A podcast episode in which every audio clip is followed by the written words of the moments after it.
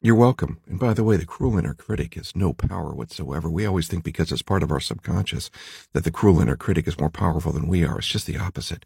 We're the ones with the power. We're the ones with the power to take the cruel inner critic and imagine putting that inner critic as another being in the chair in front of us, an imaginary chair or on the floor, but definitely lower than we are right? Because we're the boss, and so they have to be lower than we are.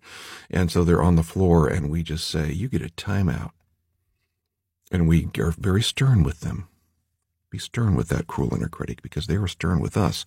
And this voice of shame inside of our head that wants to tell us that we're not good enough, we're not fast enough, we're not smart enough, we're not who we think we are.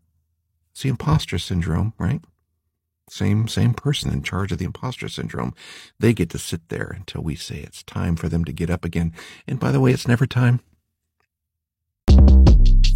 Shortcast Club